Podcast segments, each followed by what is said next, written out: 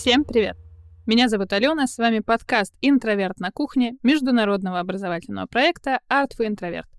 Напоминаем, что формат нашего подкаста — это, прежде всего, неформальный разговор с друзьями на кухне, соответственно, с шутками и личными историями. Если вам интересна более строгая подача материала в формате лекций наших замечательных курсов, и хочется поглубже изучить тему философии, тему смерти, жизни, любви, красоты, как вообще трансформировались эти понятия с течением человеческой истории, то переходите по ссылочке в описании этого подкаста, там ссылка на нашу бесплатную подборку курсов для тех, кто хочет разбираться в философии с нуля.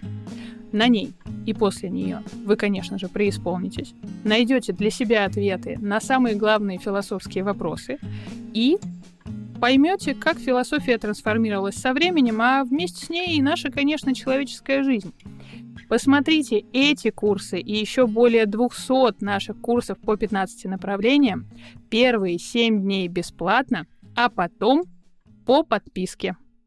Их можно смотреть и на сайте, и в приложении. Оформляйте подписку на сайте, тогда заходите в приложение, и все материалы вам доступны и там. Мы, как Netflix, только сделаем вас умнее. Ссылочка еще раз в описании подкаста. А это самое время написать. Подкаст начинается с такой-то минуты. Знаешь, в какой-то момент у нас уже даже в подводках сквозит э, философия идущего к реке. Все вот эти вот смыслы, я немножко преисполнился. Мне кажется, такой вайб. Мне кажется, это необходимо, особенно когда мы говорим о философии, да? О философии смерти. А сегодня мы говорим о философии смерти. И у нас собрался такой потрясающий триумвират из людей, которые... С какого, из какого столетия вы достали это слово? Ой, я очень люблю это слово, не знаю почему. Мы вот даже, когда учились на курсах несколько лет назад, это были просто курсы гидов, то есть, да, и у нас образовался противный триумвират, например, э, мы были втроем, и мы э, очень э, скептически относились ко всему, что происходит, назовем это так. Поэтому я не хотела нас называть противным триум- триумвиратом, поэтому решила просто назвать триумвиратом. Я думала, это, ну, как искусствоведа, хотя бы триптих, я не знаю, что-то оттуда. Но мы же не плоские. Ну ладно. Итак, с нами пошли, сегодня... пошли вот эти шуточки обалденные просто от искусствоведов. Для искусствоведов и просто люди выключили этот подкаст, потому что поняли, что ну его, конечно, да. Углубляться в это. Э, Что ж, а кто у нас сегодня собрался-то? Давайте обсудим. Ну, явно не ты, Алена. Да, я явно разобралась немножечко. Хорошо. А, Итак, с нами сегодня Глеб Андреев, Всем привет. философ, кандидат философских наук и просто замечательный человек, а также Дарья Зуева, культуролог. И Даша, наверное, будет сегодня немножечко основным, кто будет говорить, потому что подкаст фактически посвящен всему делу жизни Даши. А, Если вы не знаете, но если вы слушаете наши подкасты на всех платформах довольно часто, то вы можете знать, что тема диссертации Даши — это Тенденция мортализма в культуре, трансформации и проблематика практики. По-русски это как концепты смерти и бессмертия вообще в культуре существуют, как они меняются. Если сегодня вы вдруг услышите какой-то дополнительный шум или что-то вот стучит, это, скорее всего, я сильно виляю хвостом, потому что действительно вся жизнь, вот, мне кажется, меня готовила именно к сегодняшнему событию. Это же прекрасно. Видите, у нас просто такие направленные эксперты, иногда узконаправленные, но в целом направленные. Ладно, вот такая вот штука. Какое-то, у меня есть какая-то тактика, я придерживаюсь. Да. Но, собственно, я человек, который э, ни в коем случае никого не хочет обидеть при рассуждении на такую тяжелую тему. Мы понимаем, что смерть — это дело персональное, и каждый из нас относится к ней согласно своим религиозным, нерелигиозным и прочим предпочтениям. Мы не стремимся никого обидеть. Если вы будете слышать много шуток с нашей стороны в сторону этой темы, пожалуйста, не воспринимайте это как оскорбление. Мы э, принимаем эту позицию, что проще всего рассуждать о тех темах, которые нас волнуют больше всего и которые делают нам труднее всего, даже выговаривая через смех. Это такая психологическая тактика, собственно, для разрежения атмосферы. У меня есть еще один небольшой дисклеймер, который я обычно говорю перед своими лекциями на тему смерти. Он кажется всегда таким наивным, мне кажется очень важным. Если вдруг вы сейчас находитесь в этапе активного горевания, каких-то вот тяжелых таких жизненных ситуаций, я вам, наверное, не советую слушать этот подкаст, потому что какие-то вещи могут вас сильно задевать. И Алена очень правильно сказала, я, например, смотрю на этот концепт, на этот феномен как исследователь, потому что я это изучаю, для меня это супер привычная тема, и когда на меня немножко косо смотрят, а что это вы там занимаетесь смертью, смертью, кладбище изучаете там и так далее. Говорю, ну да, давно уже, там, 10 лет почти. Ну, привычная такая история, поэтому исследователь всегда смотрит немножечко по-другому на те феномены, которые он изучает, и если эта тема вас пугает, очень сильно триггерит, то можете оставить ее на попозже. А меня зовут Алена. И я уже представилась в начале, и мы уже немножечко вспомнили про то, что я искусствовед. И я буду скорее задавать сегодня вопросы, чем что-то рассказывать, хотя тему смерти в искусстве мы тоже несколько затронем, потому что, ну вот такой небольшой спойлер, вообще практически все искусство — это как раз о смерти той или иной мере, да, вот в том или ином виде. Предлагаю по чайку. Для начала я попрошу Дашу ответить нам на очень простой вопрос — что такое, что смерть? такое смерть? Это очень хороший и точный вопрос, потому что нам кажется, что все мы знаем, что это такое. Еще древние люди, они сталкивались так или иначе со смертью, потому что она связана с некоторым биологическим фактом. Идет, у нас есть какое-то племя, живет оно, допустим, в пещере, и ходят они все дружненько на охоту. А потом смотрят, что у них вот один их соплеменник, ну, назовем его Боренька, он что-то немножко какой-то грустненький стал, немножко что-то уже не такой веселый, на охоту уходит уже не так активно, и вообще что-то уже выглядит-то стал не очень хорошо. И люди фиксируют, что с Борикой что-то случилось, наверное, не то. И вот этот момент, когда человек начинает фиксировать, что кто-то из его сотоварищей, соплеменников переходит как бы в иное состояние, потому что это новое состояние человека. Он был живым, стал мертвым. И в этот момент человек испытывает страх он начинает этого очень сильно пугаться. А когда он работает с каким-то биологическим фактом, у нас так вышло, так сложилось, что человек начинает выстраивать вокруг разные культурные практики для того, чтобы от этого биологического факта либо его немножечко как-то от себя отодвинуть, либо немножечко осмыслить его, каким-то образом придать этому иллюзию контроля. Есть такой классный исследователь Зигмунд Бауман, он как раз пишет о том, что человек в момент столкновения со смертью, он с помощью культуры и различных культурных практик, обрядов и так далее, он пытается как бы восстановить контроль над ситуацией. Потому что смерть приходит часто внезапно, очень неожиданно, очень как-то рандомно, и никак нами это не контролируется. И человеку необходимо создать ну, такую иллюзию контроля, что сейчас я потрясу палкой-копалкой, сейчас я станцую вот этот танец, и смерть в мою, по крайней мере, семью или ко мне конкретно не придет. Это одна из таких ну что ли, теорий, подходов, как появляются вообще э, ритуалы и погребальные обряды. Здесь я хочу предложить первый такой тезис, э, с которым вы можете поспорить, согласиться и так далее, что смерть, хотя нам кажется просто биологическим фактом, на самом деле это консенсусное понятие, что мы называем смертью. Сегодня этот вопрос становится очень актуальным, потому что мы видим, как постоянно медики, философы, различные ученые, они ищут некоторые критерии смерти. Кого мы называем мертвым? Вот если человек, например, например, у нас находится в коме, у него погиб мозг, но при этом мы можем поддерживать в нем жизнь, там, биение сердца и так далее, кровообращение с помощью машины, вот он живой или мертвый? Хороший вопрос. Как а что кажется? же думает на этот счет философия? Что такое смерть с точки зрения философии? Э, это точно такая же история, как и обратная история, что, так, э, что с точки зрения философии, что такое жизнь. Потому что вот тоже на каком моменте, собственно, этим занимался, в частности, еще здравствует, э, Юрген Хабермас занимался. И он, мне кажется, интересные дает такие моменты, пояснения, э, что все-таки... Извини, пожалуйста, это кто? Юрген Хабермас — это немецкий философ, представитель я, я, немножечко, я немножечко побуду сегодня на роли человека, который, возможно, вообще ничего не понимает в философии, и буду вас периодически дергать, чтобы мы чуть больше информации а, давали слушателям. О, интересно. Полезно, полезно. Итак, Юрген Хабермас, немецкий философ, представитель, там примыкал вроде как философии жизни, но это неоднозначный такой факт.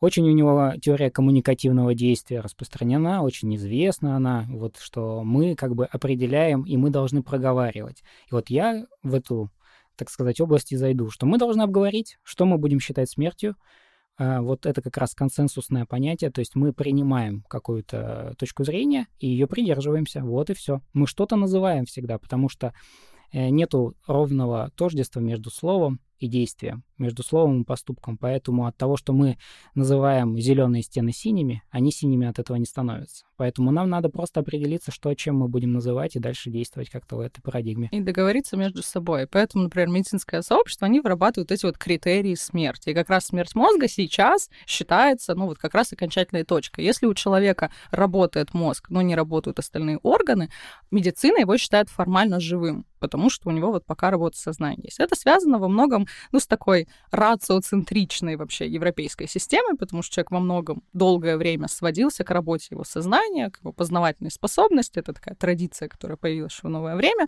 Ну, раньше появилась, но в новое время конкретно уже а, активно так формируется и завершается. Поэтому постоянно вот эти новые критерии смерти, они вводятся. Поэтому вполне возможно, что через какое-то время то, что сейчас мы называем окончательной финальной смертью, таковой считаться не будет. Пока у нас вот человек как-то можем поддерживать в нем хоть что-то, хоть какие-то вообще биологические процессы, он будет считаться формально живым. Также, например, есть очень забавная история с формально бессмертными организмами, потому что есть какие-нибудь медузы, которые никогда не умирали, и, в принципе, у них нету какого-то биологического механизма для того, чтобы они могли умереть. И самое интересное, что в человеке-то такая штука тоже есть. У нас, если вот люди все ищут бессмертие, а у них небольшая частичка бессмертия есть. Сейчас ученые считают, что как раз условно клетками, которые забыли, как умирать, являются раковые опухоли. Потому что это клетка, в которой сломался механизм вот этого э, процесса, когда организм понимает, что это вот нам не надо, оно должно умереть, она начинает, наоборот, делиться и не умирать. Поэтому, может быть, искомое нами бессмертие окажется совсем не таким, как нам казалось. Можно ли сказать, что на какой-то процент все мы с вами медуза? Тут есть обратная сторона, кстати, у этого процесса. Вспомним другого немецкого философа Мартина Хайдегера, известного своим понятием «дазайн», вот, в общем, э, здесь бытие или вот бытие, но при этом непереводимая игра слов замечательная, э, где Sein там тоже можно по-разному перевести, так или иначе не имеет это большого значения к нашему разговору, но зачем-то я вспомнил это. Э, нужно помнить, что смерть — это всегда смерть другого человека. Мы вот с вами определились, здорово, да, вот, вот, вот Боренька умер или Боренька умирает. А как Боренька чувствует сам себя? Он свою смерть никогда не может понять, потому что смерть — это всегда смерть другого ты свою смерть не можешь почувствовать. Как ты бы близко к ней не подошел, может быть, вот через такое понятие надо определять смерть, да, что смерть — это тот момент, когда ты больше себя не ощущаешь как себя. Да, то есть вот именно у Хайдегера вообще тема смерти, она такой становится, ну, не центральной, конечно, но очень важной. И он как раз и говорит о том, что это тот опыт, который мы никому не можем делегировать. Собственно, умирание, оно случится только с нами, и при этом мы вообще не имеем об этом никакой информации. То есть любая смерть, которую мы наблюдаем, животные же тоже наблюдают смерть своих сородичей, у них там тоже какие-то возникают, даже у некоторых, ну, это, конечно, ритуалами и проторитуалами не назовешь, но какие-то действия они тоже совершают со своими умершими какими-то собратьями. Ну что, бахнем чайку? Вообще тема как раз вот это, мне кажется, главная история, которую я хочу подвести, и дальше мы можем строить от этого наш разговор, о том, что каждый раз представление о смерти, оно меняется часто в связке с тем, как меняется представление о человеке. Потому что, когда мы смотрим на смерть другого, нам нужно как-то определить, кто этот другой, что главное вообще есть в человеке. И с этим, например, связаны концепции бессмертия. Когда мы придумываем какую-то концепцию бессмертия, мы же на самом деле пытаемся сохранить часто человека не целиком, а какую-то его часть. Например, религиозные системы, они часто говорят о бессмертии души. Тело, оно не так важно, а вот душа — это очень, это принципиальный момент. Какие-нибудь трансгуманисты в 20 веке, в 60-е, наоборот, начинают упарываться в то, что нужно сохранить тело, крионика, там все дела, то есть вот прям вот человека целиком поместить в какую-нибудь банку. Или мозг, чтобы... да? Вот. А сегодня очень активно развиваются все эти теории с цифровым бессмертием, выгрузкой сознания и так далее. То есть таким образом мы можем посмотреть, что в этот момент в культуре культуре самого важного на самом деле в человеке для вот этой культурной системы. Потому что обычно мы вот в этом бессмертном каком-то фиксируем то, что мы хотим отметить в этом человеке как самое главное, самое центральное. И вот тут интересно, потому что этот момент, он, конечно, отражается не только там в наших представлениях о смерти, во всех вот этих аспектах, но и в искусстве в том числе. Потому что если мы с вами вспомним и представим там, да, линию развития искусства человечества вообще всего, как какую-то хотя бы более-менее прямую магистраль, то я вам э, скажу, что вот мы вернемся к тому же Бореньке, который в первобытно-общинном строе что-то занемог, и что-то у него не так. Но если мы с вами видим э, первобытное искусство, то, собственно, там есть всего три темы. И это, конечно, будет тема смерти, а, при том смерти как, соответственно, людей и человека, так и, естественно, животных, которых мы убиваем, это вторая тема охоты, да, и добываем себе пропитание. И третья тема — это, получается, продолжение рода, то есть примерно то же самое, что смерть, но наоборот. Категория жизни, продал, наоборот, преодоление. Да, при том через выраженное, при этом очень забавно именно через такой э, своеобразный эротизм, но это, по-моему, тоже как-то очень сильно связано вообще со смертью, в принципе, тоже. Или, или меня уже так преисполнилось за 10 минут подкаста, или все вообще, если... в принципе, связано со смертью. Если ну... ты имеешь в виду теорию... Эроса и Танатоса? Да, и, да, да, да, да, да. Ну, это просто два течения в человеке, которые так или иначе раздирают его. Ну, типа, если два, говорить, два жизнь, связанная с плодородием, там, с продолжением рода и так далее, mm. и вот эта смерть, и причем потом же Танатос, это же не только именно сама вот эта энергия какой-то смерти, потом будет у Фрейда, то есть просто отношение к смерти.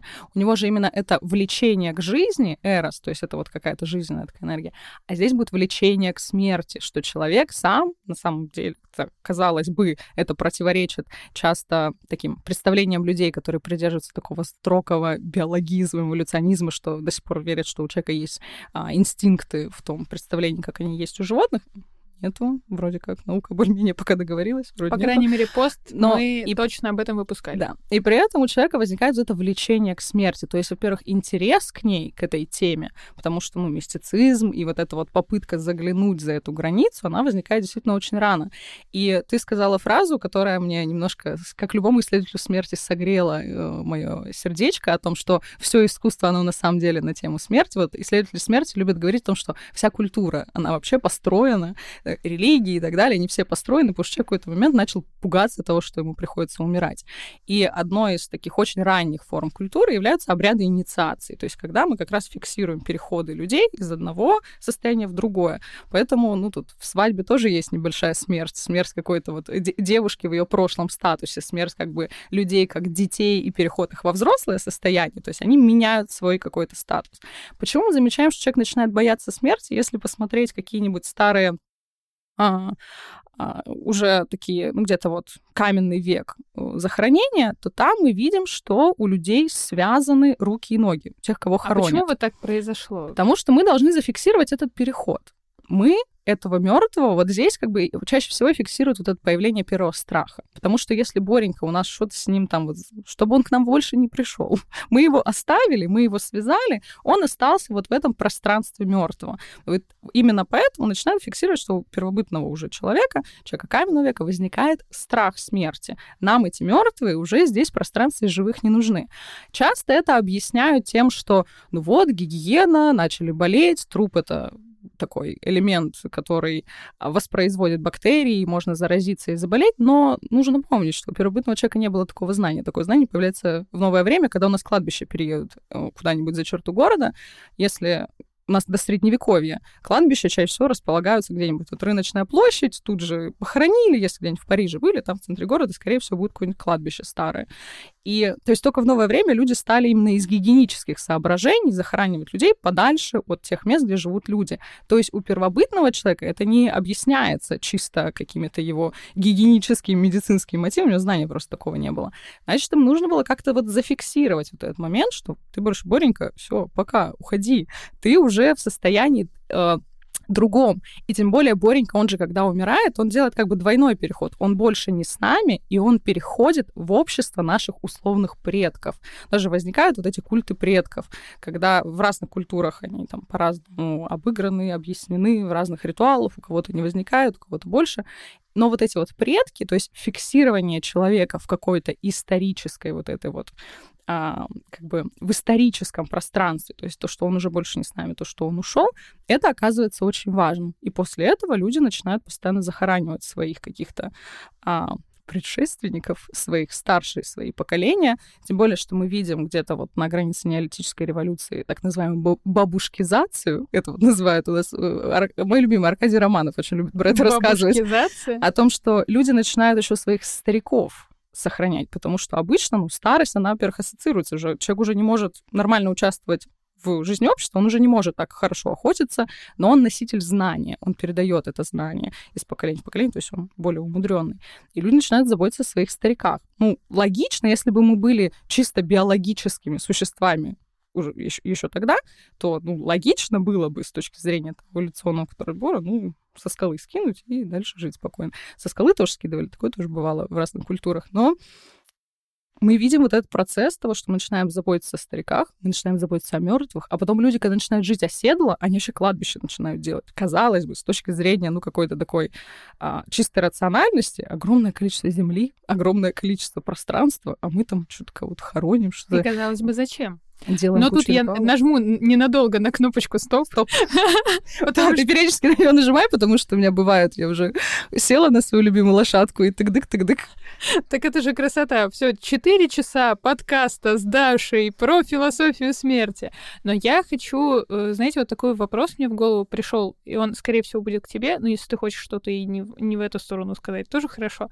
А вот мне кажется, или чем более образованным, как будто бы интеллектуально развитым там, или еще э, что-то в этом роде становится общество, типа, например, если мы сравниваем, условно говоря, э, странное сравнение, но пусть мы сравним первобытный общинный строй и античность, да, вот как будто бы чем более образованным становится общество, тем меньше они начинают бояться того, что предки вернутся и нападут на них. Ну, то есть я не знаю, но, по-моему, в античности не было такого, что захоранивали людей и связывали им руки. То есть потому что, да, было развитие там философии, науки, космос изучался как вообще там мера всех вещей. Но как будто бы вот этот мистицизм, он уходит на античность, потом возвращается в средневековье, уходит на там, эпоху Возрождения, на новое время, возвращается в XIX веке и так далее. Как это работает и почему это так работает? Э, у меня это пока Дарья, у нас, значит, пока конь Дарья отдыхает немножечко и пьет, у нас есть возможность. Я тебе задам такой вопрос. Смотри, а, уточняющий. Человек рождается, вот зафиксировались. Он э, начал жизнь или он начал смерть? Путь к смерти или он начал путь в жизнь? Как ты считаешь? Mm, Просто. Э, э, принципиально, чтобы ты ответила до Даши, потому что Даша слишком подготовленный в этом плане Хорошо. человек, ее нельзя. Нельзя пускать на такие вопросы. А, я считаю, что он начинает путь к смерти. А это началось в античности, когда нам говорят о том, что, ну вот, например, сын известного философа погибает, и философ говорит, я знал, я родил смертного, я знал, что так и будет. Нет э, в этом ничего нового. Это концептуализация идет смерти, поэтому какие могут быть завязки, там, если даже в определенной культуре они могли бы быть, то а, осознание смерти идет совершенно на ином уровне, потому что идет определенный подход к смерти, когда ты понимаешь, что смерть это что-то неизбежное, когда ты понимаешь, что все люди смертны, Сократ смертен, да, вот эта логическая связка, которая работает до сих пор так или иначе, вот это выведение смерти, оно появилось как раз в Древней Греции, потому что там, ну вот рассадник, рассадник этих концепций, различных взглядов, в том числе на смерть, в том числе на жизнь, поэтому оттуда это идет как раз, я думаю. Вот с точки зрения твоей линии, все так, но не так. Ну, все так, но не совсем так. Действительно считается, опять же, так в исследованиях смерти то, что называется death studies. Мы там вот этим всем занимаемся. Считается, не что есть... Death Note. Да, есть э, примерно, да, такая линия. То есть сначала есть мифологическое сознание, еще до философское, и там очень многое работает именно со страхом, потому что человек, он начинает каким-то всеми вот этими анимичными мотивами, то, что нам там Фрейзер говорил о том, что э, вот этот человек мифологического сознания, он все начинает одухотворять. Потому что для того, чтобы со своими страхами бороться, можно у духов попросить, там как-то с ними пообщаться, и вроде бы все будет хорошо. Природа становится вот такой одухотворенной. И да, на этапе античности с формированием философского сознания у нас уже начинаются э, появляться какие-то такие сложные философские концепты в отношении к смерти. И именно с этого момента считается, что в европейской культуре начинает вытесняться тема смерти из обычного повседневного культурного пространства. Мы видим культуры, если прибегаем к такому методу, который называется сравнительная культурология, мы видим культуры, которые и сегодня сохранили смерть как некоторую такую мифологическую часть, и в, в которых она не вытеснена из пространства были, Например, ну, сам простой пример Мексика. Все видели э, мультфильм «Тайна Коко», и мы видим вот этот, этот День мертвых, то есть как бы смерть, она существует в пространстве живых. В европейской культуре начинается постепенно ее вытеснение. То есть философы, а, например, уже античные, вот если мы обратимся там к стоицизму, к, э, к Эпикуру, они начинают нам говорить о том, что смерти ее как бы нет. То есть мы же никогда с ней не встречаемся. Когда мы есть, смерти еще нет. Когда смерть пришла, нас уже нет. То есть этот момент, он как бы выключен из бытия человека. Он находится в каком-то ином пространстве. Мы никогда с ним не встретимся, значит, ну, а что бояться? То есть таким образом, на самом деле, работа со страхом идет через некоторое такое отрицание. Почему там Потом будут возникать книги отрицания смерти и всякие такие штуки, которые вот как раз про европейскую культуру.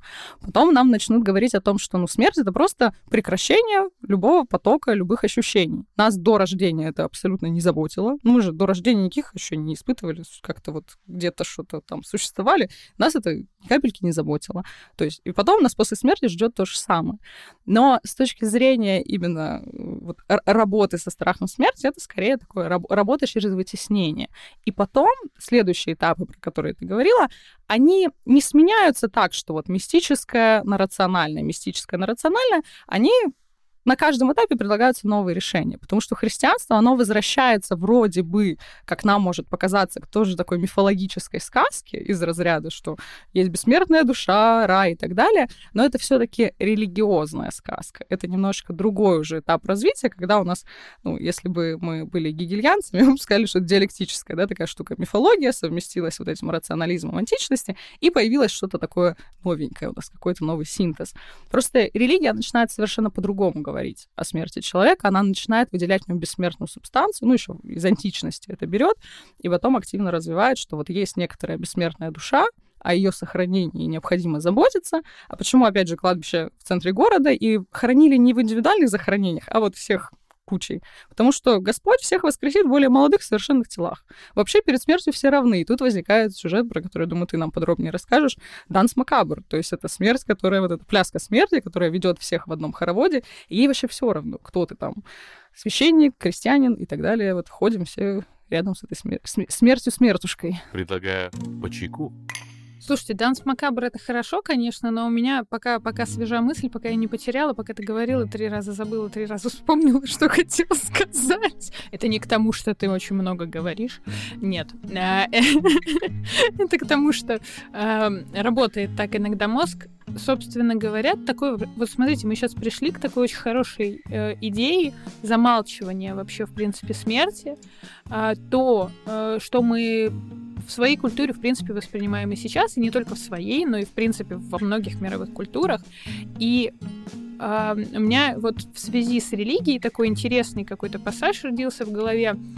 А что если, можем ли мы заключить, что uh, концептуализированная тема смерти, да, вот то есть вот, вот ее осознание, uh, и то, что про нее очень долгое время не разговаривали, компенсировалось тем, что обсуждалась, например, в христианстве очень широко и постоянно тема смерти Христа.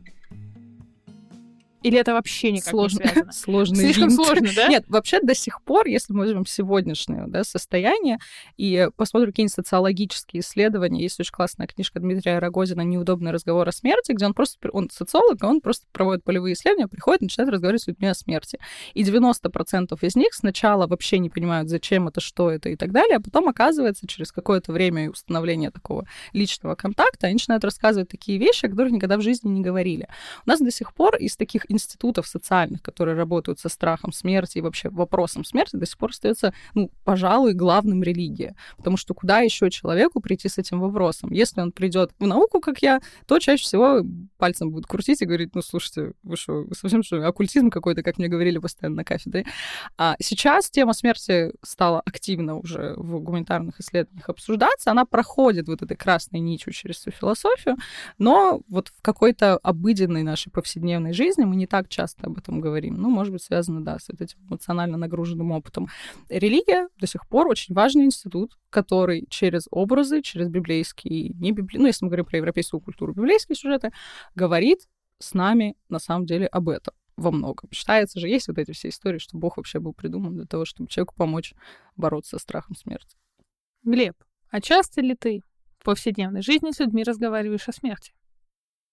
Да никогда. Ну, вот очень хороший вопрос. Ладно, какая-то у нас сегодня с тобой э, это мы маленький тандем вокруг э, лошадки Даша, которая скачет. Я тебе снова задам вопрос тогда. Ну, личный, он нарушает все какие бы то ни было границы, но мы уже давно работаем вместе, поэтому не знаю. А ты боишься смерти вот так вот в, в, в обычной жизни, если тебе задать вопрос вот так вот просто щелчок, и вот ты боишься смерти? Мне кажется, придется вырезать мой ответ, если я отвечу правду. Окей. Да давай, да давай. Слушайте, а вот... Ну, Без купюр. Э, окей, окей, сейчас э, ни в коем случае не воспримите мой ответ как руководство к какому-либо действию или какую-либо программу, которую я исповедую как единственно верную в своей жизни. Или как то, что я нахожусь в крайней степени клинической депрессии или еще что бы то ни было в этом, но я отношусь очень многим вещам в жизни фатально. Типа вот вообще фатально. То есть, смотрите, а если взвесить, как бы, что ты живешь, и тебе нужно очень много всего делать, очень много задач. И чтобы побольше помыться и прочее. Вот. А, подольше. подольше помыться, э, погладить белье, которое сомнется через пять минут, а еще куда-то съездить, чтобы откуда-то уехать после этого, ну и прочие вот эти вещи. То есть очень много дел нужно совершать, и тем, чтобы ничего не делать, э, хочется выбрать ничего не делать. То есть... Вечный сон такой. Типа того. То есть я как-то очень хорошо отношусь к смерти. Ален, хочешь посходить в отпуск? Не, не, не. Ну, не в этом плане. Я поняла, я а поняла, типа о чем ты говоришь. А типа, понимаешь, вот я что-то делаю, делаю, я получаю от этого удовольствие, но я не боюсь смерти, потому что я знаю, что это не моя проблема. Вот. Ты Ого. практически, ты практически стоик да, такой. Ты я, я думала, ты сейчас скажешь, что жизнь не настолько хороша, чтобы бояться смерти, знаешь, чтобы держаться за вот это вот все. Глеб, а ты боишься смерти? Вот э, прозвучало. Я, э, я знаю, что это не очень хорошо, но я не боюсь смерти, потому что я осознаю прекрасно, что это неизбежно, и я сосредоточил свое внимание на жизни. Я стараюсь каждый день э, делать что-то и заканчивать день. Э, у Шопенгауэра, нет, вру, по-моему, у Гёте, наверное, есть такая цитата, нету Шопенгауэра, ну вот сегодня не мой день. Эм, каждый день — это своеобразный, вот, типа, жизнь человека. Утро — это э, юность, там, полудень и все остальное. И вечер — это твоя маленькая смерть. Вот я свою маленькую смерть всегда стараюсь подытожить таким образом, что все тексты сданы. Ну, то есть все, все основные все близкие там накормлены, куда-то отведены, там еще там вот, в общем, все сделано, что нужно. История браузера чиста просто потому, что я не гуглю ничего из того, что могло бы меня скомпрометировать. Э, там дела сделаны, белье постирано, условно говоря. Ну, то есть я стараюсь как-то, может быть, очень скучно живу свою жизнь, но я, в общем, смерть меня не застанет точно, потому что я в любой момент к ней, что называется, готов. Мне кажется, что это такой прекрасный способ уловить себя в моменте жизни, потому что ты как бы понимаешь, что вот этот момент не повторится. Я постоянно себе в последнее время, месяца два, э, говорю это, потому что много прекрасных моментов в моей жизни в последнее время. Но, возможно, их так много, потому что я их начинаю замечать. Не потому что я думаю о том, что мы все умрем, это и так понятно. Глеб, Глеб в моменте. Я, если говорить именно про страх какой-то собственной смерти, мне кажется, что это мысль, которая не умещается человеку в голову. То есть, когда мы пытаемся ее представить, как там помыслить там ничто, бесконечно, еще что-то, она как бы не помещается до конца к нам в голову. Потому что когда мы думаем, а, очень популярная концепция сна как умирания, что у нас вот демо-версия смерти уже есть, что вот мы же засыпаем, нам сны там даже не снятся, и нормально себя чувствуем. Но мы не думаем в этот вечер о том, что завтра мы прям точно не проснемся. Мне кажется, что это мысль, с которой невозможно, наверное, смириться. Даже тяжело больной человек, который находится уже, понимаю, там где-нибудь в хосписе, я думаю, что до конца сохраняет вот это представление о том, что будет какое-то завтра. Или даже если оно будет вот не в каком-то физическом мире, который он сегодня видел, то она будет какая-то другая. Я очень сильно боюсь смерти, и мне кажется, что моя работа это была такая личная тоже терапия, когда я стала в этом вопросе разбираться, когда я стала сталкиваться со смертью других, и для меня это был очень травматичный опыт, я начала в эту тему погружаться, чтобы хотя бы с точки зрения какой-то науки гуманитарной попытаться это разложить для себя. А, но мне, меня этот страх не парализует, он мне помогает с другой стороны. Я, когда у меня происходит что-то плохое в жизни, я думаю, так еще смерть впереди. И на фоне этого кажется все такой ерундой, что, ну да, вот сейчас будет плохо, вот все, все что-то все меняется у меня. я думаю, да, сейчас вот как тяжелые времена какие-то, но там же еще умирать потом. Поэтому нынешние проблемы кажутся уже не такими глобальными, они, по крайней мере, пройдут. Смерть, она не проходит, пока еще никто не возвращался, никто не знает, что там будет в будущем. Поэтому для меня страх смерти, он присутствует, я его признаю, он очень сильный. Иногда, когда я начинаю думать вот именно как-то представ... Вас никогда не бывает такого, что вот представляете, как вы будете умирать? То есть вот у меня иногда бывает, что Ну, здравствуйте, я не лежу... бывает 37,2 температура, ты представляешь, что ты сейчас умрешь, не дай бог. Я прям думаю, то, что вот как это, вот как это, как жизнь уходит из э, тела человека. Я видела именно вот моменты умирания людей других, и это какая-то очень такая интересная история. Но я стараюсь еще себя какой мыслью успокаивать, которую тоже вот из античной философии я взяла, о том, что в жизни можно испытать любой опыт, вот все что угодно попробовать, путешествовать, там, жить супер какой-то классной жизнью, мы не можем испытать только одного, это опыта смерти. Вот в жизни ее никак ты его не получишь. Тем более, что сегодня у нас ученые, там, нейробиологи, нейрофизиологи радуют такой штукой, что в момент умирания в мозг человека выбрасывается такое количество различных гормонов и так далее, что там и время уже немножко по-другому ощущается и так далее. Опять же, мы же не можем залезть в мозг, мы просто видим какую-то такую биологию а, мозга, что там может быть что-то такое привлекательное на последних вот этих вот парочках минут, что это что же очень интересно. Мы же не знаем, каково это. Слушайте, недавно смотрела сериал, по-моему, он называется «Двухсотлетний человек». Видели, может быть, да? Ой, Изначально фильм был, это же Айзека Азимова, насколько я понимаю, ну, по роману. А, или, или это какое-то другое название, ну, в общем, из новых, где вот живет мужчина, вот там как-то случились обстоятельства, что он каждый раз, когда умирает, э, просыпается в Нью-Йорке, ну, в этой версии этого сериала, в Нью-Йорке посреди реки, и у него есть уже э, пенсионер-сын, которого он э, усыновил, в общем, в ходе еще Великой Отечественной войны, ну, в смысле, Второй мировой войны. И, в общем, там прям вокруг этого построена история, а он еще работает судмедэкспертом. И то есть он постоянно работает со смертью, он знает там все вообще о человеческой физиологии. А, я вам очень рекомендую найти этот сериал по моему очень странному описанию. В целом, вам, может быть, это случится, а может быть, мы добавим это в комментарии. А может быть, вы откроете просто какую-то новую галактику смерти. Почему нет? Я думала, что ты сейчас сделаешь идеальную рекламную интеграцию, но прости, пока, пока не настолько. А может быть, вы перейдете по ссылочке в описании и откроете наши бесплатные курсы для тех, кто хочет изучить философию с нуля. И там вам будет такой же Netflix, только для умных, и такой же Netflix, чтобы стать умнее. То есть наши прекрасные курсы, где мы вам расскажем обо всем, чем только можно, и вы сможете найти и открыть для себя самые неожиданные философские смыслы в жизни, смерти, любви и красоте. А сколько стоит а посмотреть сколько... А как смотреть-то? А как смотреть-то? Первые семь дней бесплатно, конечно. Что за А потом по подписке на все наши курсы. Я вчера буквально видела отзыв, который, мне кажется, нам согрел всем душу и вообще очень милый и приятный на наш курс по истории о том, что мне как будто бы пересказывают «Игру престолов». То есть вот Это именно потрясающе. я стремлюсь теперь в своей работе к этому, чтобы моя речь была такой же увлекательной, как какой-нибудь сериал, чтобы людям было интересно смотреть. Мы стараемся для вас, работаем, много сил вкладываем. И продолжаем говорить про собственную смерть, конечно же. А... Можно я задам вам вопрос? С появлением меня в вашей жизни разговоров про смерть стало чуть больше? О, да. Выполнила я свою функцию? Да, да, стало Безусловно, больше. Сто проц. Вот э, то, что мы сидим сейчас на этом подкасте, полностью доказательство этому. Ничему больше. Хотя я человек, который предложил этот подкаст, но я просто знал, как, э, как важно для тебя, чтобы мы пришли мой, на мой этот... горящий глаз.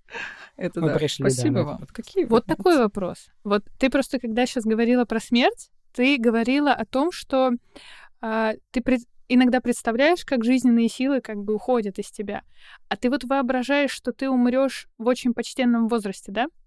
Это очень хороший вопрос, потому что я иногда представляю, что я буду умирать вот прямо сейчас, если вот это нужно будет там, через э, пять минут э, начать ощущать. Но, конечно, я думаю, что большинство людей так или иначе все-таки планируют прожить свою жизнь целиком. Смерть бывает очень внезапная очень трагичная и так далее, но все-таки, да, обычно это какая-то, э, знаете, этот, э, опять же, выработанный во многом там в искусстве романтизма, вот в, в этой эпохе образец лежишь ты на смертном одре. Естественно, не, не болеешь. То есть, ну, как-то вот просто... Нет, ты всегда красивый. Да, очень красивый. В либо на- В, парадном костюме. Моцарт, в окружении... либо, соответственно, В да, да, да. окружении вот этот парадный портрет на смертном одре, это вот то, что обычно, я думаю, люди многие для себя представляют. Вокруг плачущие дети, которые держат тебя за руку, и ты просто, сделав последний вдох, ты вот все, ты умер. Сейчас реальность такова, что все меньше людей начинают умирать дома. У нас медикализация смерти страшная происходит. То есть сейчас хотя бы а, начинается дискуссия об отказе от реанимации и прочих практиках, которые не дают человеку умереть в больнице, а предлагают ему умереть дома, но все-таки большинство из тех людей, которые сейчас живут, они будут умирать в больнице. И многих как раз это и пугает, потому что есть вот этот образец смерти дома, и в больнице с чужими людьми, с медсестрами, у которых там и так куча забот, как-то умирать сильно не хочется. При этом там система хосписов, я думаю, не будем говорить, как она пока что устроена, тоже очень, очень сложная, непростая тема, то есть Хоспис — это попытка найти некоторое промежуточное между смертью в больнице и смертью дома. Когда человек не может находиться дома, потому что ему необходимо принимать определенные медикаменты, которые он мог- может получать только в условиях медицинского учреждения, но при этом это не больница в том плане, что это вот не палаты, не койки, хоть как-то по-другому это может выглядеть. Выглядеть как какое-то подобие дома. А у тебя какие впечатления? О чем о смерти? А, Как- собственно, как- как будет выглядеть твоя смерть? Если честно, я понял, что я вообще об этом не задумываюсь. Я очень часто шучу о том, что я уже пошел на вторую половинку своей жизни, потому что средний возраст э, смерти мужчин в Российской Федерации 59 лет, если я не ошибаюсь, а мне уже 31, соответственно, как бы вторая половина жизни пошла. Я стараюсь успеть еще больше. Вот, сплю все так же много, но планирую спать меньше. А, Вот. а- а стараясь успеть еще больше, ты все время вовремя или вперед сдаешь тексты, да? Особенно на Успеть написать YouTube. еще один. Следующая остановка — это шутка про ложку. Просто ни с чего, шутка про ложку, ха-ха-ха, поехали дальше. Итак, про смерть. Я понял, что я на самом деле вообще никак свою смерть не представляю. Может быть, я на самом деле боюсь смерти, и со мной все в порядке. О, это хороший результат, кстати, подкаста будет. Никак не представляю себе смерть. Вообще об этом, честно говоря, не задумываюсь. Эм, Да, наверное, когда у меня какие-то боли там сильные, я побаиваюсь, что вдруг я умру, но я всегда побаиваюсь. Я не увидел океан. Ладно, я видел океан. Эм, я, ну, чего-то не сделал, там, не знаю, не, не научился управлять вертолетом, еще что-нибудь. Я не, я не успел, я так мало успел. Вот что-то такое скорее у меня включается. Ну, не- но не про смерть. Я не думаю про парадный костюм. Я, ну, правда, такого не бывает. Кстати, вот интересный тоже момент. Сейчас зацепил очень хорошую тему. Бояться чего-то не успеть. Это, это вообще к другой теме. Ну, в смысле, к этой тоже, потому что все к этой теме буквально в нашей жизни. Да, но вот это же... У нас был как раз подкаст про культ продуктивности, да, и вот эта боязнь чего-то не успеть там до определенного дедлайна, до 30, до 40, до 50, до смерти, это же примерно все одно и то же. А как ты можешь, ну вот, да, вот так как-то Как будто, попытаться бы, себя... как будто есть чек-лист. Да, как будто бы есть какой-то конкретный план действий, который надо выполнить, и тогда ты точно до определенного возраста что-то успеешь. Окей, если с морем, с океаном более-менее понятно, взял большую цель, попутешествовать к океану, разложил, там декомпозировал, не знаю, накопил, поехал, то со всем остальным не всегда, конечно, так возможно. Не знаю, просто мне так странно, э, так интересно рассуждать с вами на эту тему, потому что я, например, всегда думала, то есть вот там, да, где-то с подросткового возраста, что я умру молодой. Ну вот, то есть, вот до 40 Live fast, точно. die young. А, может быть, это как-то связано с э, музыкой, с определенной, конечно, которую я слушала, с ракешником, в котором я жила очень долгое время. Я имею в виду просто рок-тусовку, и там всякое происходит. А, но мне почему-то я как-то... А вот если воображаю себя, что вдруг так не произошло, то это, знаете, такая... рок-бабуля. Вивьен Вествуд. Да, которая, которая такая все равно стильная, все равно накрашенная, сидит, но в кресле качалки. Обязательно с пледом, обязательно у камина и с бокалом виски и сигарой. Здесь видишь, как- Хорошо бы, как чтобы это так и сбылось. Вот Да. честно, я слушаю ваше представление и думаю, не позаимствовать ли какой-нибудь, ну хотя бы плед. Просто, плед. дайте просто плед. Можно вас плед одолжить, Я на пожалуйста? минимуме просто хотя бы плед. Достаточно. Это мы как раз на твоем прекрасном примере видим, как даже не большие культурные парадигмы, да, изменения там нового времени и так далее, а какие-то субкультурные, контркультурные явления могут влиять на представление человека вроде бы о таком экзистенциальном феномене, как смерть. Если возвращаться немножко к культу продуктивности, нам же как раз экзистенциалисты сказали о том, что без смерти человек вообще бы, ну, условно, сейчас э, очень так э, моя вольная интерпретация, мало бы что делал. Потому что смерть, она как бы придает жизни смысл. Из-за того, что есть некоторая вот эта вот финальная точка, то как-то приходится человеку брать ответственность за свою жизнь, за него Бог ничего не решил, как-то какого-то строгого детерминизма нет, ему приходится как-то свою жизнь, из- исходя из того, что он умрет, строить. Ему приходится свыкнуться с этой идеей, с которой свыкнуться, ну, практически невозможно. Я думаю, что большинство из, большинство из живущих людей так или иначе все равно думают, ну, может, у меня прокатит. Вот вроде все умирали, а может, я как-то вот не буду кончаться никогда. Почему нас часто в такой расплох ставит смерть близких людей, даже когда мы знали о том, что им много лет, а, о том, что они чем-то больны, либо там просто уже возраст подошел, и все равно именно в этот момент нам кажется, что мы этого не ожидали, мы не были к этому готовы. И вот это вот ощущение того, что мы вроде бы с этим согласны, мы мозгом это признаем, говорим, да, ну вот все последовательность есть, никто, никому не удалось избежать.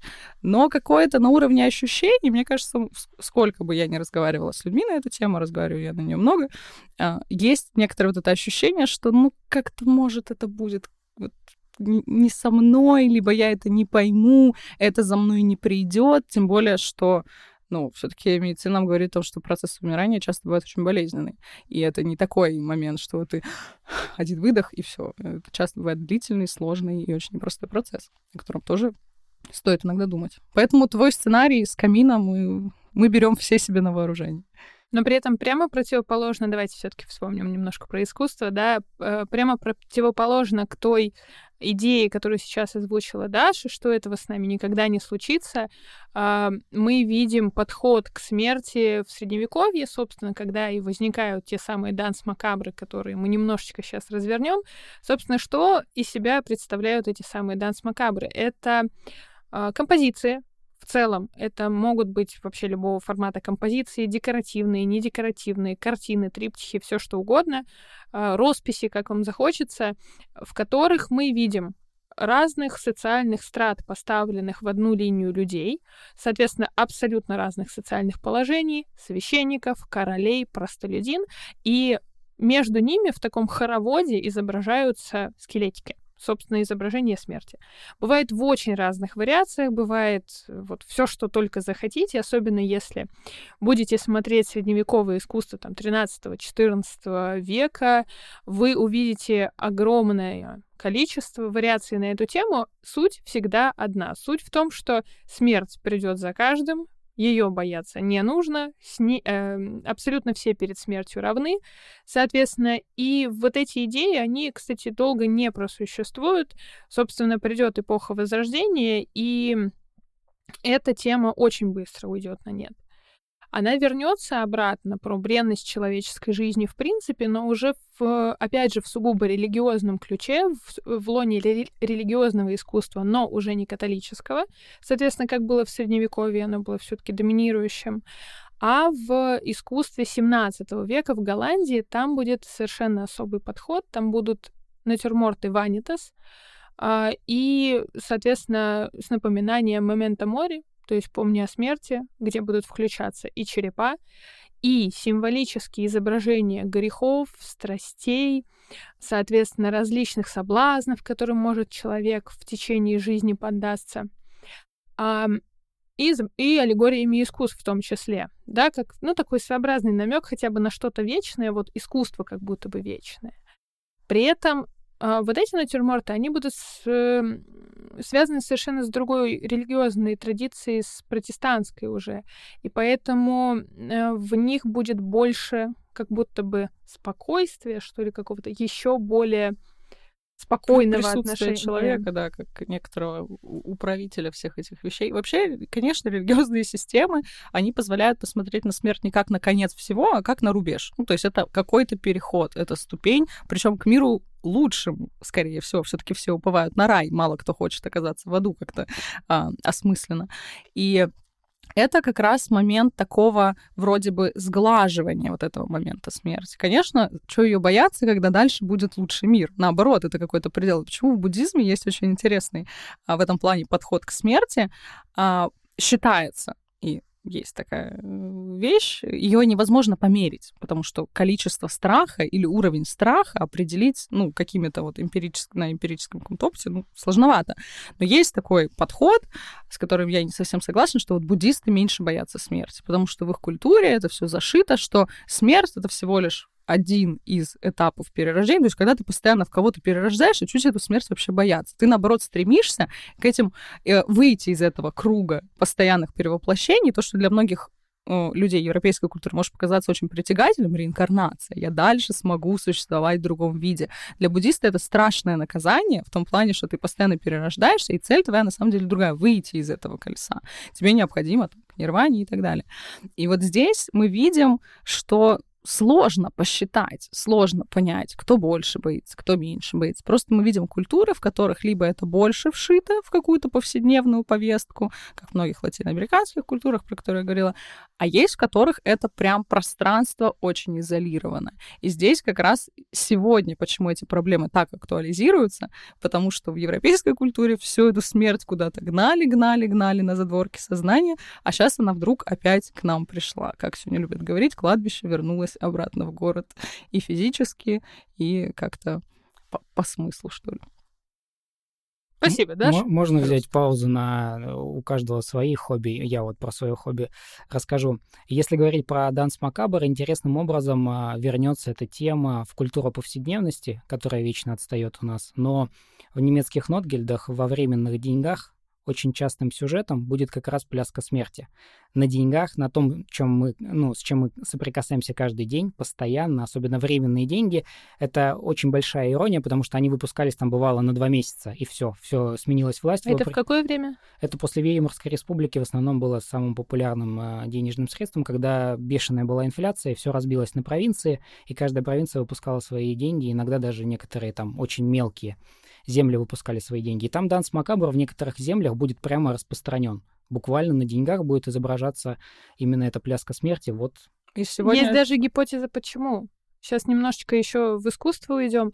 Смотри, там как получилось. Там вот, например, немецкие экспрессионисты, которые работали перед Второй мировой войной, они очень сильно вдохновлялись именно средневековой немецкой культурой. Они доставали резные алтари, сюжеты, они их гипертрофировали и показывали уже в стилистике начала 20 века. Но вот мне кажется, что здесь прям прямая преемственность получается или хотя бы что-то похожее на это. Ну да, ну плюс на нотгельдах это непривычные деньги, не стоит их понимать так же, как э, вот сегодняшние деньги. Это не только бумажные, это фарфоровые деньги, это деньги из атласа. Это такие очень интересные, действительно необычные вещи, где не только украшение применяется, еще и набивные бывают нотгильды. То есть там э, в этом плане это худо... произведение худ... ну, вот, э, действительно художеств каких-то. И мне в этом смысле кажется, что да, твоя идея, похоже, правильная.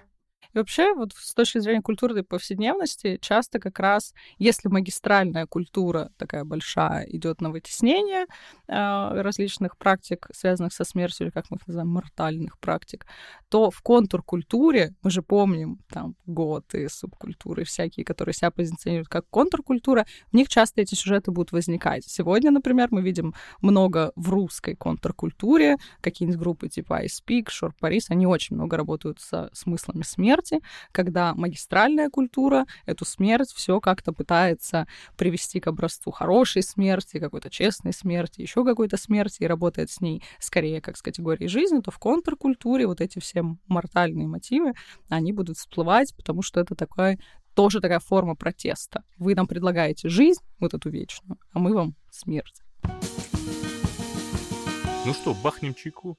Я бы просто прежде чем перейти уже к современности и прямо поговорить об этом, потому что это то, что нам более всего понятно и полезно, я хотела у Глеба спросить про возвращение смерти в 20 веке, потому что, э, ну вот да, мы упомянули с тобой экспрессионизм, который тоже наследует это средневековую Ну, историю. мы это ты маханула. Ну Вы- ладно, хорошо. А, Мы я, Ты кивал. я, да, мы, Алена Репина, здесь упомянули экспрессионизм.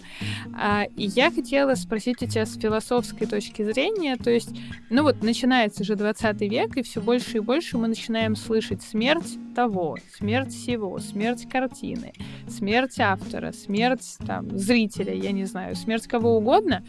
И чем дальше, тем как будто бы их больше становится. Вот этих смертей символических, да, культурных получается. Ну, потому что это такой определенный э, затяжной процесс, когда с эпохи просвещения длятся какие-то очень долго уже определенные ценности, и они не дают никак результата. Ну, то есть, вот, условно, и утопизм никак не наступает, лучшая жизнь, несмотря на всю технизацию, никак не наступает, поэтому мы признаем смерть определенных феноменов, потому что говорим о том, что, ну, вот, им как-то нужно переродиться. Ведь это же способ -то тоже закончить с чем-то, почему нет. Но в философии ведь тоже интересным образом это все открывается, потому что я вспоминаю уже упомянутого сегодня Шопенгауэра насчет того, что у него была концепция полингенезии. А, Он говорил о том, что воля человека, он не говорил о том, что существует перерождение, в это он не верил, но он говорил о том, что воля человека никогда не умирает. И он говорил о том, что сейчас будет мостик к современному пониманию классный. Вот, э, он говорил о том, что воля человека никогда не умирает. Я уже был Шопенгауэром, я еще буду Шопенгауэром. Но вот воля моя никогда не умирает, воля к жизни, вот это вот. И таким образом очень интересно открывает эту тему необычным образом. И тут появляется фигура, кого бы вы думали, кошки Шрёдингера. Кстати, в оригинале это была кошка, а не кот Шрёдингера, а то нас вечно перевели Феминитивы. феминитивы «е». А, Вот. И Смысл заключался в чем? Что Шрёдингер разделял взгляды и привязал их к квантовой физике. Существует так называемая суперпозиция кота. Если вы проводите... и, э, Э, Извините, пожалуйста, если вы проводите рукой по спинке кота, он встает в суперпозицию. Ну, зависит от кота, потому что суперпозиция — это смешение. Это когда кот одновременно жив и одновременно мертв. То есть нам нужно наблюдать эксперимент, чтобы понять, жив кот или мертв. Внимание, дети! Э, Эксперимент Шрёдингера — это умозрительный эксперимент. Не сажал он котов в эти замечательные сейфы, не, не, не, не не убивал он их, ничего он с ними не делал. Это умозрительный эксперимент, не надо повторять за ним. И смысл заключается в том, что мы должны открыть коробку, условно, сейф должны открыть, чтобы понять, кот мертв или жив. И мы не знаем, но до момента, э, когда мы открываем коробку, жив он или мертв. Хотя он уже жив или мертв. Где совершился этот переход? И поэтому он для нас одновременно мертв и одновременно жив. Вот она суперпозиция кота, и вот оно, вот это вот новое какое-то состояние, которое открывается в современности, когда ты не понимаешь, если копия цифровая сознания у тебя появляется, это же только копия или это ты? И как понять, когда закончится, когда она перестанет быть копией. То есть что нужно сделать, какое действие приложить, чтобы это стало. А может ли робот Ещё- сочинить симфонию? Вот, мы сейчас как раз к этому, я думаю, перейдем э, к концу нашего разговора. Еще, говоря про 20 век, конечно, Вторая мировая война, она в культуре очень сильно отразилась, Притом а уж всей культуре абсолютно. а уж в культуре а, мортальной, связанной со смертью и с осмыслением смерти, тем более такой массовой, конечно, там происходит большой перелом, и много всего происходит очень интересного. Мне нравится еще очень классный сюжет, когда э, вот этот период конца Советского Союза, который часто называют так называемой гонкой на лафетах, когда начинают один за одним умирать а, вожди, постоянно меняться и только успевать вот доезжать до кладбища, вокруг этого возникает много шуток, и тогда возникает некрореализм очень популярный тогда, то есть вот эти все фильмы а, Юфита, когда вот он начинает показывать очень в подробностях там мертвые тела, то есть это такой символ умирающего режима, который умирает уже буквально физически и разваливается, и это в культуре тоже все вот в позднесоветской ярко отражается. Мы немножечко другими вопросами занимались в 80-е, когда как раз там, например, в Америке, в Европе, там трансгуманизм уже просто. Там уже крионические капсулы стоят, там люди уже отправляются куда-то в будущее. А у нас жевательная резинка. А у нас жевательная резинка появилась. Ну, для некоторых.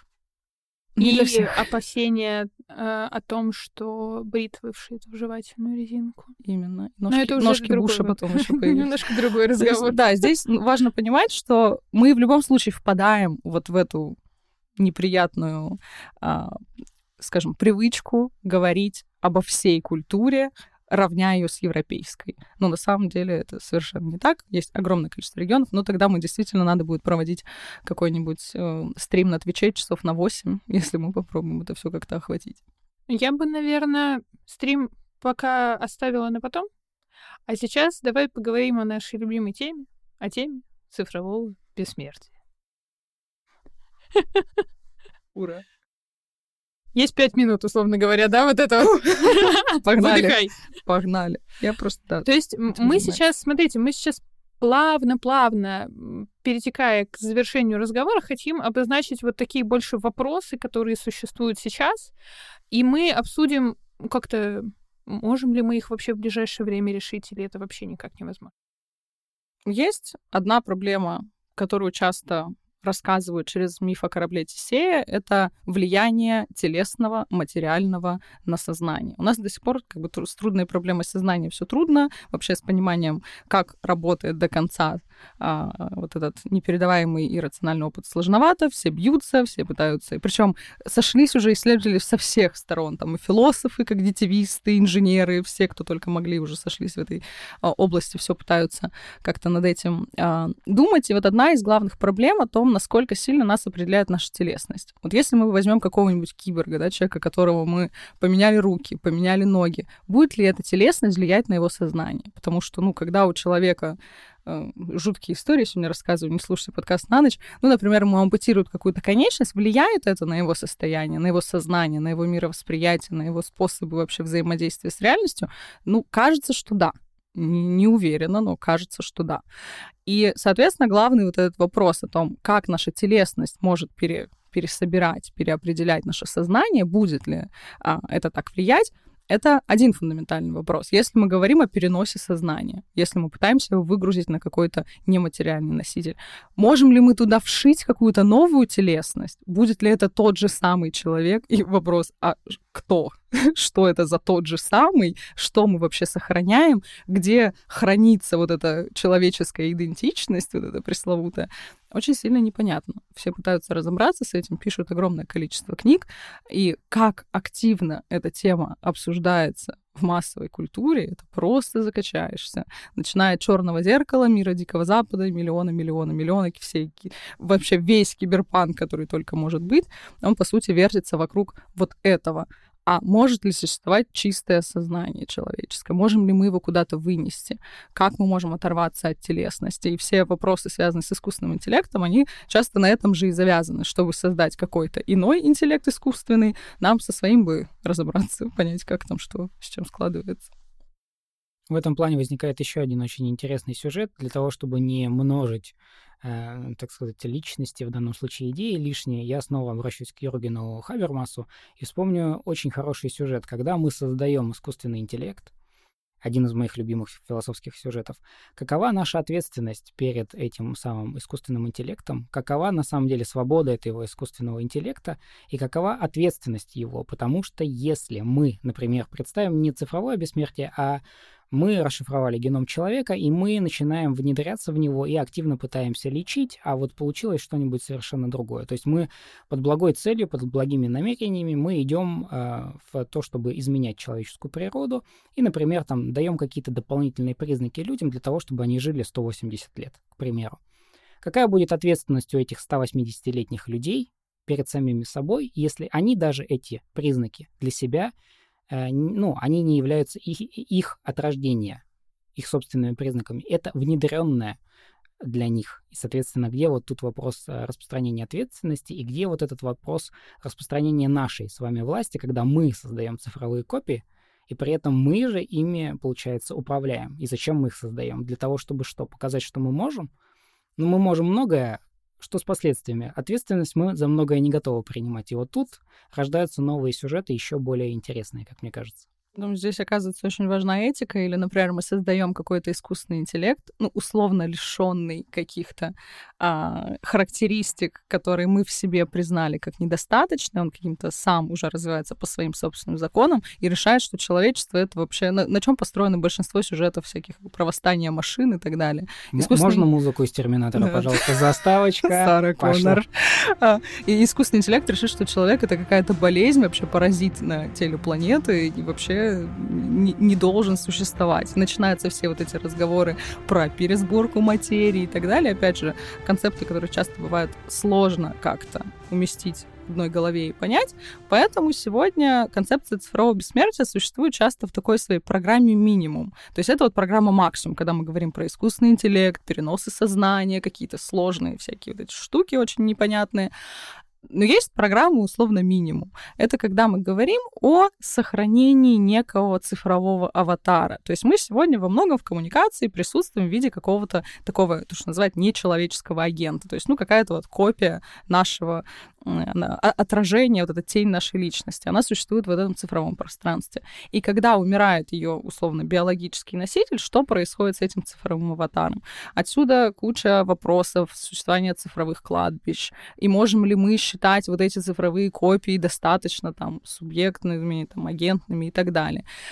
Это иногда звучит как какой-то бред, но если у вас когда-то был тамагочи, вы знаете, что такое смерть чего-то цифрового. То есть это может переживаться как действительно, ну, какая-то большая трагедия, потому что это четырехпиксельная штука, которой человек испытывает вот эту эмоциональную привязку, и эта потеря может, ну, очень серьезно эмоционально на него воздействовать. Поэтому... А, а можно ликбез? А Тамагочи умирал навсегда, у меня просто не было. Да, то есть это была а, штука, которая... Ну, были потом какие-то продвинутые Тамагочи, которые ну, там не... уже... Но это уже, знаете ли, это уже не то. А тут... Цифровые. То есть она у тебя больше не работает. То есть все, вот ты, если не уследил, не покормил ночью, не встал, то оно умирает, и все, и больше Идеальная никогда... Штука, с точки зрения Обучить детей смерти вообще. Капитализма и да, обучения да, потрясающая вещь. И, соответственно, вот этот статус вот этих цифровых вещей и как это вообще все существует, сегодня выливается в разговоры о так называемой тонатосенситивной среде. Я думаю, что многие сталкивались с этим чувством, к сожалению, когда вы заходите в какие-нибудь социальные сети и видите там аккаунт человека, который недавно умер, вы специально, допустим, от него отписались, чтобы не видеть, чтобы не переживать снова и снова эту травму, а вам эта социальная сеть, потому что много есть там общих друзей и так далее, она постоянно вам его показывает, эту страницу. Сегодня говорят о том, что нужно создавать какой-то софт, который бы это все учитывал, и некоторые социальные сети, они вводят какие-то алгоритмы для того, чтобы помечать аккаунты как мертвые. Там могут также создаваться свои культурные практики, когда люди могут приходить, например, на онлайн-поминки. То есть, ну, какие-то э, выказывать там почести, оставлять комментарии. Можно, например, э, вы вот думаете, что что-то с вами может произойти, можете в отложку нагрузить на несколько лет вперед постов, и потом они будут выходить. Вас уже нету, а вы продолжаете в коммуникативном пространстве существовать. Или можно, например, подключить такого специального чат-бота. Я когда как раз э, диссером занималась, очень много с этими штуками набаловалась, можете подключить, например, к мессенджеру, где вы общаетесь с мамой, и этот потом бот научится снимать ее какие-то такие коммуникативные фреймы, особенности ее лексического поведения, и потом вы сможете продолжить общаться с этим человеком так, что, возможно, будет очень сложно обнаружить подмену. То есть чат-бот будет ну, обучаться этому навыку. Вопрос, конечно, здесь, естественно, у всех встает, а надо ли? То есть, может быть, нам все-таки стоит признавать факт смерти и не создавать вот эту иллюзию общения. А с другой стороны, а почему бы нет? А может быть, это нам даст что-то новое. Потому что любые новые практики, связанные с такими фундаментальными вещами, чаще всего кажутся оккультизмом и сумасшествием. Но кто знает, может, что-то интересненького из этого получится. И правда. А что бы?